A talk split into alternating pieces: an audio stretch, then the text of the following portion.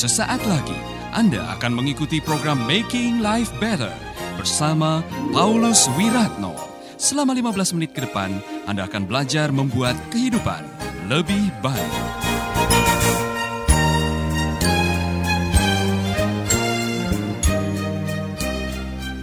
Kembali kepada bahagia itu sederhana. Baca kitab suci dan aplikasikan setiap hari. Amin. Kita masih melanjutkan seri ini. Uh, saudara-saudara, kita akan membaca di dalam kitab Mazmur 119. Saudara akan menemukan begitu banyak manfaat orang yang gemar membaca dan melakukan firman. Kalau di dalam Mazmur pasal 1 itu sifatnya merenungkan, kalau di dalam Yakobus 1 ayat 25 adalah meneliti, maka Mazmur pasal 119 adalah bagaimana dampak pada waktu engkau melakukan kebenaran firman. Berbahagialah orang-orang yang hidupnya tidak bercela, yang hidup menurut Taurat Tuhan. Berbahagialah orang-orang yang memegang peringatan-peringatannya, yang mencari dia dengan segenap hati yang juga tidak melakukan kejahatan, tetapi yang hidup menurut jalan-jalan yang ditunjukkannya. Engkau sendiri telah menyampaikan titah-titahmu supaya dipegang dengan sungguh-sungguh.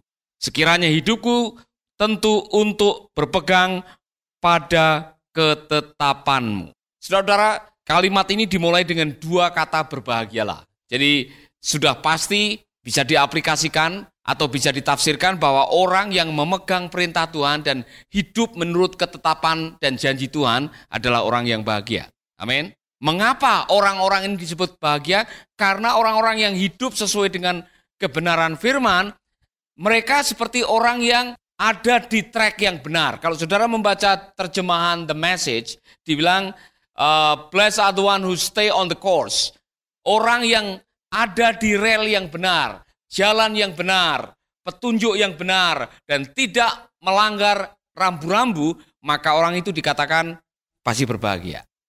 Siapa yang pernah melawan arus atau melanggar peraturan lalu lintas, kemudian saudara celaka? Ada yang pernah?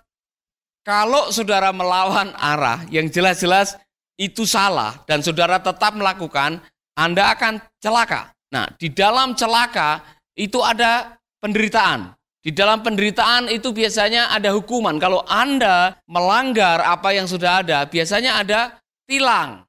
Ditilang itu artinya saudara mendapatkan disiplin dan harus membayar. Di dalam bahasa Alkitab, kalau engkau melanggar firman, yang akhirnya engkau melakukan sesuatu yang tidak sama dengan apa yang seharusnya, akhirnya engkau hidup tercela. Kita semua pernah melanggar firman. Dan kalau saudara sedang melanggar firman, di dalam hukum kebenaran, tidak ada pelanggaran yang tidak diketahui oleh Tuhan. Walaupun Tuhan tidak punya CCTV, Tuhan tahu. Amin. Dia tahu apa yang kau lakukan di ruang gelap. Dia tahu apa yang kau lakukan waktu sendirian. Dia tahu waktu kau melakukan apa yang tidak dilihat oleh orang. Dia tahu jalan pikiran saudara. Bahkan sebelum niat itu menjadi kenyataan, dia sudah tahu. Dan kalau engkau sudah tahu bahwa itu melanggar kebenaran dan tetap diterjang saja, tercela. Orang yang hidup tercela tidak bahagia. Mengapa? Karena di dalamnya akan ada rasa bersalah. Rasa bersalah itu membuat orang gelisah. Siapa yang pernah mencuri sesuatu dan saudara tahu waktu mencuri itu sebetulnya sudah ada suara dalam hati saudara, namanya hati nurani. Waktu saudara melakukan tindakan mencuri itu, ada deg-degan enggak di dalam hati saudara? Setelah itu ada rasa takut? Ada. Rasa takut kalau ketahuan. Takut kalau nanti akhirnya malu karena dituduh pencuri kalau di kampung saya Anda mencuri ayam. Dulu zaman dulu ketahuan saudara akan diarak di kampung. Ayamnya dikalungin di depan, kemudian saudara keliling kampung, ya kan? Aku mencuri, aku mencuri, aku mencuri. Malunya bukan main, ya kan? Demikian juga kalau ketahuan selingkuh di kampung, diarak. Saudara-saudara, perlakuan yang melanggar kebenaran selalu mendatangkan kegelisahan karena apa? Nurani Anda akan menuduh saudara. Yang paling bahaya ialah kalau itu dilakukan terlalu sering sehingga nurani saudara sudah tumpul dan saudara tidak tahu bahwa itu salah. Itu bahaya sekali. Suatu saat saudara akan mengalami hal-hal yang sangat berat di dalam kehidupan saudara. Jadi berbahagialah kalau nurani saudara masih masih bermain. Salah sedikit kemudian ada suara dalam hati, hey, kamu salah. Jangan lakukan lagi. Itu salah. Itu tidak benar. Itu istri orang. Jangan macam-macam. Masih masih ada suara itu? Kalau hati nuranimu masih berbicara seperti itu, berbahagialah. Karena dia menjadi hakim yang akan menolong saudara mengawasi apa yang benar dan apa yang salah dia tahu. Berbahagialah.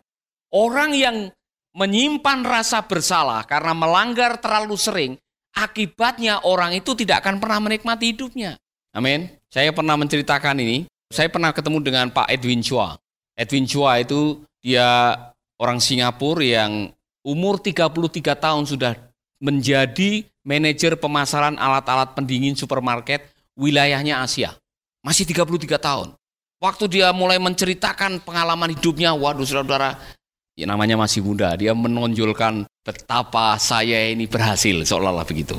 Mulai dari nol, kemudian dia merangkak, dia mulai berhasil, mulai dari uh, marketing sampai akhirnya ditunjuk menjadi manajer marketing dan dia mengatakan dalam umur 33 belum pernah ada manajer marketing untuk perusahaan ini yang bisa membawai Asia. Saya orang pertama, Pak. Dia ceritakan gajinya kalau dikumpulin, ditabung, makan untuk anak cucunya juga masih cukup.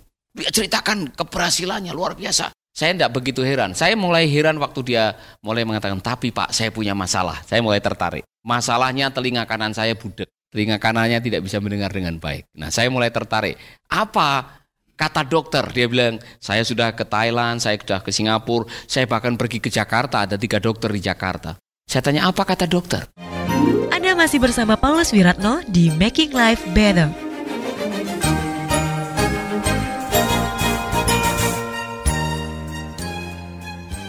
Semua dokter bilang katanya saya stres. Menurut Bapak saya stres atau tidak? Dari cara ngomongmu kamu stres. Ngomongnya kayak pencilatan begitu. Jadi kayak orang stres. Saya mulai tanya, kapan itu mulai terjadi? Tiga tahun yang lalu. Apa yang terjadi tiga tahun yang lalu? Nah dia mulai terbuka. Saya kan manajer pemasaran Pak. Kalau saya ke Jakarta menawarkan barang-barang saya ketemu dengan bos-bos itu kan saya harus menjamu mereka. Bukan hanya menjamu makanan, kadang-kadang menjamu wanita. Lalu kamu ikut-ikutan, ya namanya manusia pak. Terus istrimu tahu, wah tidak pak, kalau istri saya tahu rumah tangga kami akan berantakan. Jadi berapa tahun kamu menyimpan kebohongan ini? Tiga tahun, saya langsung bisa tahu. Yang bikin kamu budek itu karena kamu menyimpan rasa bersalah. Karena di dalam istilah kedokteran ada istilah psikosomatis. Penyakit yang datang, Anda pusing, Anda tiba-tiba sakit perut, waktu dicek tidak ada bakteri, tidak ada amuba, tidak ada apa-apa. Sehat, tidak ada masalah. Masalahnya adalah karena engkau menyimpan rasa bersalah. Rasa bersalah itu bisa membuat engkau sakit. Makanya pernah Yesus ketemu dengan wanita yang bungkuk bertahun-tahun dan Yesus hanya mengucapkan dosamu sudah diampuni. Dan orang itu langsung bisa sembuh. Jadi jangan macam-macam dengan rasa bersalah saudara-saudara. Amin. Rasa bersalah tidak bisa ditekan dan dibiarkan. Ah, nanti bersamaan dengan waktu juga akan lupa sendiri. Tidak bisa rasa bersalah yang tidak diselesaikan akan menjadi beban dalam hidup. Itu tolong sudah perhatikan orang-orang yang tertangkap KPK itu dalam waktu cepat biasanya mereka masuk rumah sakit. Karena mereka bingung untuk mencari alasan besok, mereka takut ketahuan rasa bersalahnya itu. Semakin banyak bohong, semakin banyak rasa bersalah, semakin banyak rasa bersalah, semakin tidak bahagia. Itulah sebabnya berbahagialah orang yang hidupnya tidak bercela. Amin. Nah, orang yang hidupnya tidak bercela apa yang dilakukannya? Yang pertama, mari kita akan melihat pasal 119 ayat yang ke-6.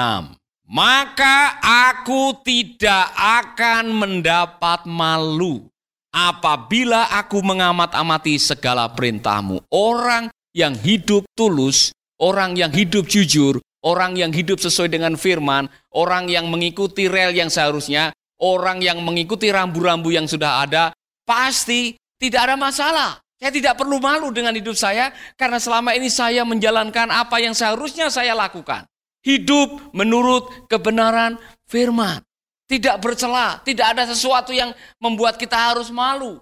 Karena kita tahu apa yang kita lakukan ialah sesuai dengan kebenaran firman Tuhan. Amin. Apakah ada sesuatu yang membuat Anda malu dalam hidup saudara? Kalau kita mau buka-bukaan, ibarat kamar, hidup saudara, semua kamar dibuka. Ada ndak ada kamar yang saudara mau tutup dalam hidup saudara? Apakah masih ada black spot dalam hidup saudara? Titik hitam yang selama ini saudara sembunyikan karena saudara takut ketahuan. Saudara, kalau masih ada, maaf, jangan macam-macam dengan Tuhan. Karena apa yang kau sembunyikan suatu saat akan disingkapkan oleh Tuhan.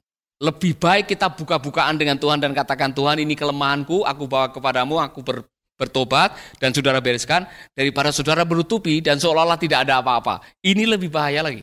Kalau kita diminta untuk membuka semua kehidupan kita, dan kita mau terus terang di hadapan Tuhan semua dibuka, pertanyaan saya tadi, masih adakah kamar yang Anda akan kunci dan dirahasiakan tidak boleh ada orang yang masuk dalam hidup saudara?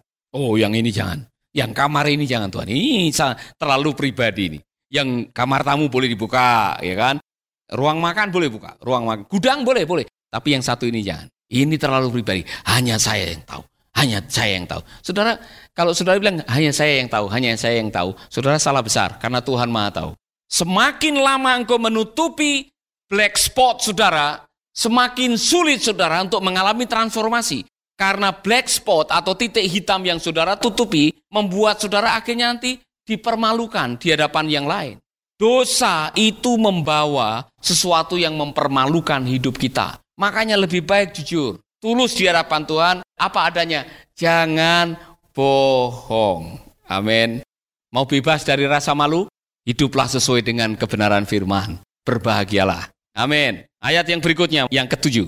Aku akan bersyukur kepadamu dengan hati jujur apabila aku belajar hukum-hukummu yang adil. Aku akan berpegang kepada ketetapan-ketetapanmu. Janganlah tinggalkan aku sama sekali. Dua hal yang penting sekali. Orang yang hidup menurut kebenaran firman, orang itu akan dekat dengan Tuhan dan dari mulutnya akan sering keluar kata-kata ucapan syukur. Di dalam bahasa yang lain mungkin ada kata-kata bernyanyi atau menyanyi. Dalam uh, terjemahan The Message dikatakan, I'm going to do what you tell me to do. Don't ever walk off and leave me. Orang yang hidup dalam kebenaran firman, dia akan merasakan penyertaan Tuhan. Karena Allah itu firman. Ketika kita hidup di dalam firman, otomatis kita merasakan penyertaan Tuhan, saudara. Saya mau menjelaskan ini. Saudara pernah di dalam hidup saudara ada waktu di mana tiba-tiba saudara diingatkan melalui nyanyian, melalui ucapan syukur, yang ada di mulut saudara adalah kata-kata firman. Haleluya, Tuhan baik segala, Tuhan tahu segala perkara, Tuhan akan memampukan saya untuk menanggungnya. Haleluya. Waktu saudara bisa menghafal itu, atau waktu saudara menyanyikan lagu yang kata-katanya adalah firman, Tuhan adalah gembala, takkan kekurangan aku. Dan saudara mengucapkan itu, Sementara saudara mengucapkan itu, saudara akan merasakan kehadiran Tuhan di dalam kehidupan saudara. Betul atau tidak? Makanya saudara-saudara kita yang dari Katolik biasanya kan ada doa sambil bawa apa namanya? tasbih lah kayak seperti. Tujuannya apa sebetulnya? Tujuannya ialah waktu engkau mengingat firman, engkau akan merasakan kehadiran Tuhan. Waktu engkau merasakan kehadiran Tuhan, di dalam kehadiran Tuhan engkau merasakan ada kuasa yang sangat luar biasa. Amin.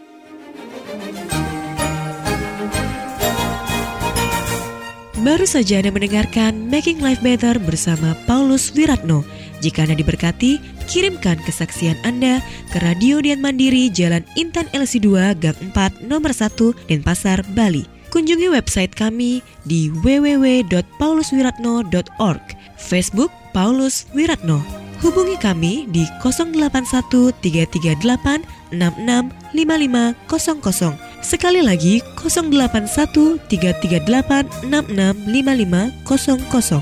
Terima kasih, Tuhan memberkati. Sahabat, Anda baru saja mengikuti program Making Life Better bersama Paulus Wiratno. Terima kasih atas kebersamaan Anda. Tuhan memberkati.